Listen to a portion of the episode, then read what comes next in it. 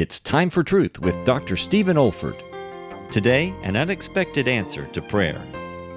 But more than that, he reached Rome, not as he anticipated, but as a man in chains.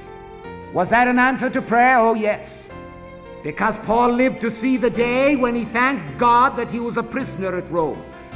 God took that man and by his very limitation to chains and soldiers and dungeons, he wrote, he spoke, and he influenced not only the first century world, but 2,000 years that have followed in a way that possibly he would never, never have done had not God answered prayer above all his thinking or asking.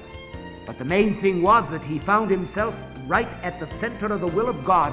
And it's an interesting thing. He said, Pray that I may come to you with joy and one of the most joyous epistles we find in all his writings, in fact, the most joyous epistle we find in all his writings, is the epistle to the church at Philippi that was written right there in a dungeon.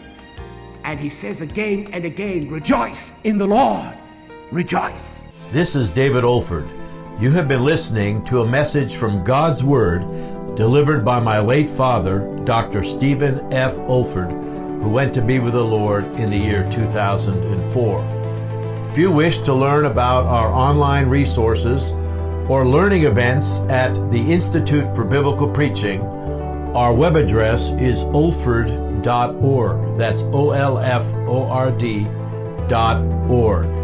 You also may want to benefit from our online video training on expository preaching, which can also be found on our website.